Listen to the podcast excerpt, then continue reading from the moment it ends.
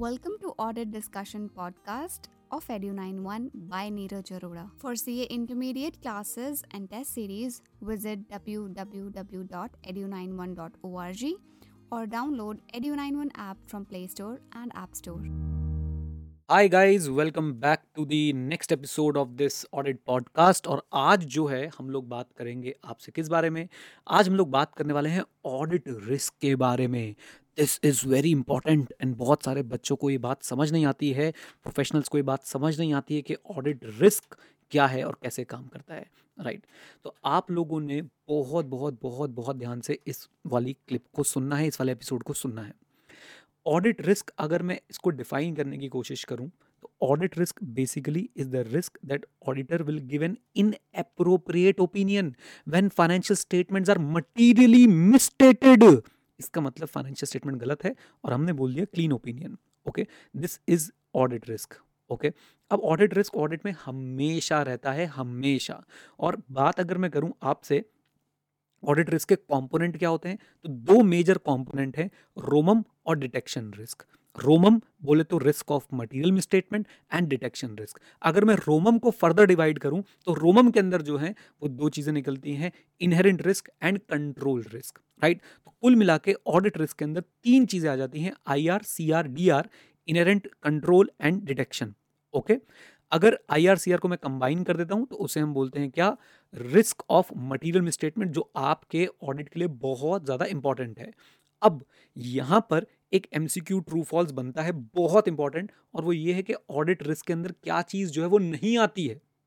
क्या चीज़ जो है वो नहीं आती है? राइट इस बात को जो है आपने ध्यान रखना है। तो हमने बोला था कि audit risk is the risk that audit will express an inappropriate opinion when financial statement are materially misstated okay इसका उल्टा सोचिए। इसका उल्टा सोचिए that financial statements are not materially misstated financial statements are not materially misstated और auditor different opinion दे दे। ये ऑडिट रिस्क नहीं है। इसका लॉजिक मैंने आपको क्लास में समझाया था। इसका मतलब financial statement are free from material misstatement financial statement are prepared as per applicable financial reporting framework और ऑडिटर क्वालिफाइड ओपिनियन दे दे। ये ऑडिट रिस्क नहीं, ये ऑडिट रिस्क का पार्ट नहीं होता है। दिस इज़ वेरी इंपॉर्टेंट और साथ साथ आपने एक बात और ध्यान रखनी है। क्या ऑडिट रिस्क हम ऑडिटर के बिज़नेस रिस्क को भी ऑडिटर रिस्क ऑडिट रिस्क बोलते हैं क्या आंसर इज़ नो फिर से सुनिएगा, क्या हम ऑडिटर के बिज़नेस रिस्क को भी ऑडिट रिस्क बोलते हैं? आंसर इज़ नो ऑडिटर का बिज़नेस रिस्क क्या? यानी ऑडिट फर्म के फेल हो जाने के चांसेस को क्या हम ऑडिट रिस्क बोलते हैं? आंसर इज़ नो ये आपसे ट्रू फॉल्स एमसीक्यू में केस स्टडी में पूछा जा सकता है तो ये आपको ध्यान रखना है। अच्छा जब मैं बात करता हूँ स्टैंडर्ड्स ऑफ़ ऑडिटिंग की तो स्टैंडर्ड्स ऑफ़ ऑडिटिंग में हम लोग बार बार देखते हैं कि रोमम को जो है, वो एड्रेस किया गया है। ऑडिट रिस्क में से जो चीज़ अगर मैं बात करूँ तो सर उन्होंने सेपरेटली आईआरसीआर को बार बार एड्रेस नहीं किया। उन्होंने रोमम रोमम रोमम, इस चीज़ को जो है बार बार बुलाया गया है। तो आपको ध्यान रखना है कि ROMM is nothing ROMM is part of audit risk ROMM contains और ROMM consist of inherent risk and control risk I hope आपको इतनी बात जो है, वो प्यार से बिल्कुल समझ आ चुकी है। क्विकली रिवाइज करा देता हूँ बहुत क्विकली तो auditor will give an inappropriate opinion when financial statement are materially misstated this is the audit risk it can be divide into two parts ROMM and DR DR बोले तो detection risk ROMM can be further divided into IR and CR and hence we can say that entire audit risk is equal to IR, CR and what? DR. Okay? अच्छा जी यहाँ पे एक बहुत important point मैं आपको बता देता हूँ कि ऑडिट रिस्क में क्या नहीं आता है. When financial statements are not materially misstated an auditor will give an inappropriate opinion. This is not covered under the definition of audit risk. And auditor का business risk भी इसके अंदर कवर जो है वो नहीं आता है, नहीं होता है। एसेस हमेशा रोमम को बुलाते हैं, वो आई आर सी आर को अलग अलग एड्रेस नहीं करते हैं हमेशा रोमम के थ्रू जो है वो एड्रेस करते हैं। अब जो मैं बोलने वाला हूँ that line is very very very important inherent risk and control risk are the entity's risk यानी आईआरसीआर किसका रिस्क है? एंटिटी का रिस्क है। ऑडिटर उसे कंट्रोल नहीं कर सकता। ऑडिटर सिर्फ़ और सिर्फ़ उसे एसेस करता है। They exist independently of the audit of financial statement यानी ऑडिट हो या ना हो भाई आईआरसीआर तो होगा ही होगा। और डीआर जो है वो ऑडिटर का रिस्क है। डिटेक्शन रिस्क जो है वो ऑडिटर का रिस्क है। ऑडिटर डीआर को कंट्रोल कर सकता है, लेकिन ऑडिटर आईआर और सीआर को कंट्रोल नहीं कर सकता। ये बात आपने ध्यान रखनी है। ओके अच्छा कई बार स्टूडेंट ये पूछ लेते हैं, कई बार प्रोफेशनल्स को भी पता होना चाहिए कि एक्चुअली में रोमम क्या है? रिस्क ऑफ़ मटेरियल स्टेटमेंट है क्या? So it is the risk that financial statements और financial reports are materially incorrect before the audit is perform right before the audit is perform always remember ROMM exist independently of the audit of financial statement ये आपसे मैं true false में पूछ लूँगा, ध्यान रखिएगा आगे। ROMM exist independently of the audit of financial statement okay okay so what is ROMM?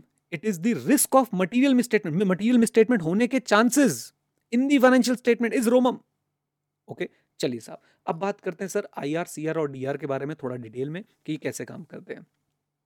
So I R क्या है? सिंपल सी बात है कि भाई inherent risk because of the nature because of the nature of the business जो है, sir उसे हम बोलते हैं I R right I R है रिस्क किस चीज़ का रिस्क एरर का ओमिशन का। Right but always remember it is due to the factors other than failure of internal control it is the inherent risk of the organization मेरे business का nature ऐसा है ओके okay? अब देखिए, कोई financial transaction हो रही है जो बहुत ही कॉम्प्लेक्स कैलकुलेशन अपने अंदर इंक्लूड करती है तो मैं बोलूँगा साहब कि भाई वो जो रिस्क है that is an inherent risk cash आपके पास पड़ा है, वो सर उसमें हमेशा चोरी होने के ज़्यादा चांसेस हैं। मैं बोलूँगा सर उसके अंदर इनहेरेंट रिस्क जो है वो ज़्यादा है। Right then coming to control risk what is control risk so control risk तो बहुत आसान है समझने के लिए। कंट्रोल रिस्क ये है कि आपका इंटरनल कंट्रोल फेल होने के चांस वेरी सिंपल या तो आईसी मिसिंग है, या आईसी ऑपरेट ही नहीं कर रहा, या फिर सर आईसी के डिज़ाइनिंग में जो है वो कुछ गड़बड़ है। राइट या तो आईसी मिसिंग है, या आईसी ऑपरेट ही नहीं कर रहा इफेक्टिवली या फिर आईसी की डिज़ाइनिंग में जो है वो कुछ फ्लॉ है। ओके सो बेसिकली इस बात का चांस कि मिसस्टेटमेंट जो है वो हो सकती है। एंड मटेरियल में स्टेटमेंट हो सकती है और उसे हमारा आईसी प्रिवेंट डिटेक्ट करेक्ट नहीं कर पाएगा, इसे हम बोलते हैं कंट्रोल रिस्क ओके हाँ जी, इसे हम क्या बोलते हैं? कमॉडल में कंट्रोल रिस्क अच्छा जी. देन उसके बाद आगे चलते हैं. डिटेक्शन रिस्क पे चर्चा करते हैं कि डिटेक्शन रिस्क क्या है? डिटेक्शन रिस्क ये है कि भाई ऑडिटर जो अपने प्रोसीजर परफॉर्म कर रहा है ऑडिटर जो अपने प्रोसीजर परफॉर्म कर रहा है, वो मिसस्टेटमेंट डिटेक्ट नहीं कर पाएँगे. ऑडिटर जो अपने प्रोसीजर परफॉर्म कर रहा है, वो मिसस्टेटमेंट डिटेक्ट नहीं कर पाएँगे। इस बात के चांस को हम लोग बोलते हैं detection risk. Okay? Procedure perform by auditor will not be able to detect the misstatements और ऑडिटर इस रिस्क को याद रखिएगा कंट्रोल कर सकता है। ऑडिटर आईआरसीआर को असेस कर सकता है, लेकिन सर वो डिटेक्शन रिस्क को कंट्रोल कर सकता है। अब एक जरा एक बात ध्यान से सुनिए, हम लोग ऐसे 315 की जो बात करते हैं identifying and assessing the risk of material statement through understanding the entity and its environment हम बेसिकली उस ऐसे में क्या बोलते हैं? हम उस ऐसे में यही तो बोलते हैं identify and assess the risk of material statement please go identify and assess the I R and C R because ROMM को जब हम खोल देते हैं तो आई आर और सी आर तो निकलता है उसके अंदर से। और देखिए क्या लिखा है। Identifying and assessing the risk of material statement through understanding the entity what what we will know after understanding the entity. IR entity and its environment. Entity और उसके माहौल को समझ के हमें उसके आई आर पता चलेंगे। और एंटिटी के इंटरनल कंट्रोल को समझ के हमें उससे सी आर पता चलेंगे। और इन आई आर सी आर को फिर हम ऐसे तीन सौ तीस में रिस्पॉन्स देते हैं। Okay okay. आई होप ये बात समझ आई। ग्रेट चलिए जी तो अब चलते हैं सर और आगे और देखने की कोशिश करते हैं। रोमम सर हमारा जो है दो लेवल पे होता है, एक फाइनेंशियल स्टेटमेंट लेवल पे, एक असर्शन लेवल पे।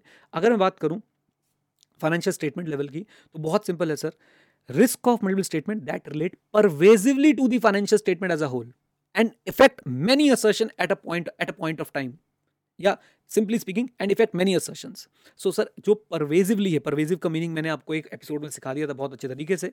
तो जब सर हमारा रोमम ऐसा हो, जो परवेजिव इन नेचर हो, और बहुत सारी असर्शन पे एक साथ इंपैक्ट डाल रहा हो, उसे हम बोलते हैं overall financial statement level ROMM at overall financial statement level और फिर रोमम जो है हमारा असर्शन लेवल पे भी हो सकता है राइट और देखिए, अगर मैं बात करता हूँ असर्शन पे हम डिटेल में चर्चा कर लेंगे, लेकिन याद रखिएगा रोमम जो है हमारा असर्शन लेवल पे भी हो सकता है।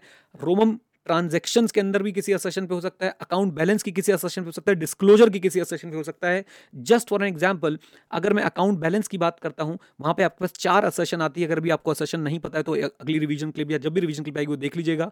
बट मैं एज्यूम कर रहा हूँ कि आप असेशन का मतलब आपको पता है, क्योंकि आपने ऑडिट पहले पढ़ा हुआ है। बाई चांस नहीं पता है तो अगली क्लिप्स में आपको क्लियर हो जाएगा।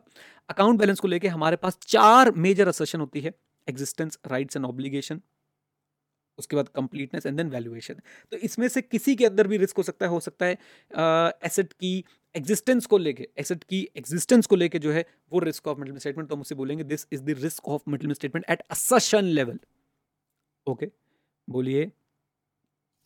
अच्छा जी। Now please pay attention risk of material statement जब हम असर्शन लेवल पे असेस करते हैं तो हमारा हमारा टारगेट क्या होता है? बहुत ध्यान सुनिएगा। रिस्क ऑफ़ मिडिल स्टेटमेंट जब हम असर्शन लेवल पे असेस करते हैं तो हमारा टारगेट क्या होता है? तो हमारा टारगेट होता है कि साहब, हम लोगों ने नेचर एक्सटेंट एंड टाइमिंग जो है, वो डिसाइड करनी है फर्दर ऑडिट प्रोसीजर्स की। जब हम रिस्क ऑफ़ मेटल स्टेटमेंट को असर्शन लेवल पे असेस करते हैं तो हमारा टारगेट क्या होता है? हमारा टारगेट होता है कि हमें nature extent and timing decide करना फर्दर ऑडिट प्रोसीजर का। ताकि हम sufficient and appropriate audit evidence obtain कर पाएँ। और फाइनली ताकि हम sufficient and appropriate audit evidence के बेस पे अपना ओपिनियन जो है एक्सप्रेस कर पाएँ। ओके बोलिए। और अल्टीमेटली अपना रिस्क जो है वो हम ऑडिटर्स जो हम रिड्यूस कर पाए।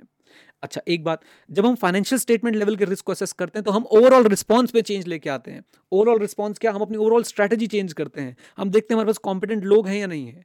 Right? So financial statement level पे भी रिस्क हो सकता है असेशन लेवल पे भी रिस्क हो सकता है। असेशन लेवल के रिस्क हमें एफएपी यानी कि फर्दर ऑडिट प्रोसेस का नेचर एक्सटेंट एंड टाइम पता चलता है। ओवरऑल फाइनेंशियल स्टेटमेंट लेवल पे जब रिस्क होता है साहब तो हमें वहाँ से जो है, हम वहाँ से अपना फिर ओवरऑल रिस्पॉन्स जो है, वो चेंज करते हैं ऑडिटिंग में ला अपना। मतलब ऑडिटिंग में अपना ओवरऑल रिस्पॉन्स जो है, वो फिर चेंज करते हैं। अच्छा जी। Now inter relationship of components of audit risk. So inverse relationship होता है, हम सबको पता है। डिटेक्शन रिस्क एंड रोमम के बीच में, और जब मैं डिटेक्शन रिस्क और रोमम बोलता हूँ तो आप उसको ऐसे ही समझिए कि detection risk and combine level combine level of I R and C R के बीच में इनवर्स रिलेशनशिप होता है राइट right? इसका मतलब अगर रोमम किसी ऑर्गेनाइजेशन में ज़्यादा है तो डी आर ऑडिटर को कम रखना चाहिए। अगर रोमम किसी ऑर्गेनाइजेशन में ज़्यादा है रोमम को तो ऑडिटर कंट्रोल नहीं कर सकता डीआर को तो कर सकता है तो डीआर हम कम लेके आएँगे, कम से कम लेके आएँगे राइट तो जितना ज़्यादा risk of material statement auditor को लगता है कि है ऑडिटर सर उतना ही डिडक्शन रिस्क कम एक्सेप्ट करने को तैयार होगा और इससे ऑडिटर को काम ज़्यादा करना पड़ेगा, ज़्यादा परजुएसिव ऑडिट एविडेंस जो है वो ऑप्टेन करने पड़ेंगे। तो जब भी आपका आईआर और सीआर ज़्यादा है, याद रखिएगा आपका एक्सेप्टेबल डिडक्शन रिस्क जो है वो it should be low and तभी सर ऑडिटर जो है अपनी रिक्वायर्ड लेवल ऑफ़ एश्योरेंस ले पाएगा। राइट? अच्छा क्या सर हम डी आर क्या हम डी आर बिल्कुल ही मतलब हंड्रेड परसेंट छोड़ सकते हैं? मतलब डी आर को सर हमने देखा आई आर सी आर बहुत स्ट्रांग है तो क्या करें हम लोग? तो क्या सर हम लोग आगे काम ही ना करें? नहीं नहीं, ऐसा नहीं है भाई। कभी भी आई आर और सी आर इतने लो नहीं हो सकते कि सर हम लोग सब्सटैंटिव प्रोसीजर ही ना करें, राइट?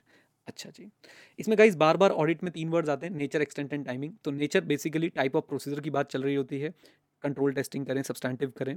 एक्सटेंट की बात होती है तो सर कितना काम करें, ज़्यादा काम करें, कम काम करें सैंपल साइज़ वगैरह। और टाइमिंग की जब बात होती है तो टाइमिंग का मतलब सर इंटेरिम पीरियड की चीज़ें चेक कर लें। अगर सर रोमम कम है तो इंटरिम पीरियड की चीज़ें चेक करके भी काम चल सकता है। और अगर रोमम ज़्यादा है तो सर हमें ईयर एंड की ट्रांजेक्शन जो है वो ज़रूर ज़रूर ज़रूर चेक करनी पड़ेंगी।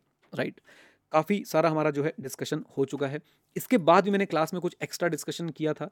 वो अभी आपके लिए यहाँ पर रेलिवेंट नहीं है, लेकिन हाँ आपको मैंने काफ़ी सारी चीज़ें जो हैं वो बता दी हैं यहाँ पर ऑडिट रिस्क के बारे में।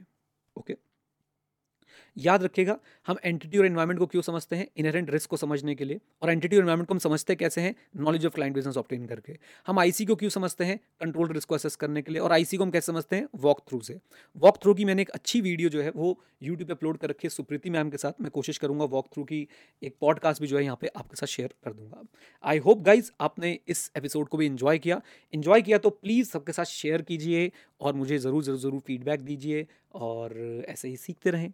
क्योंकि सीखना बंद तो जीतना बंद। All the best God bless you all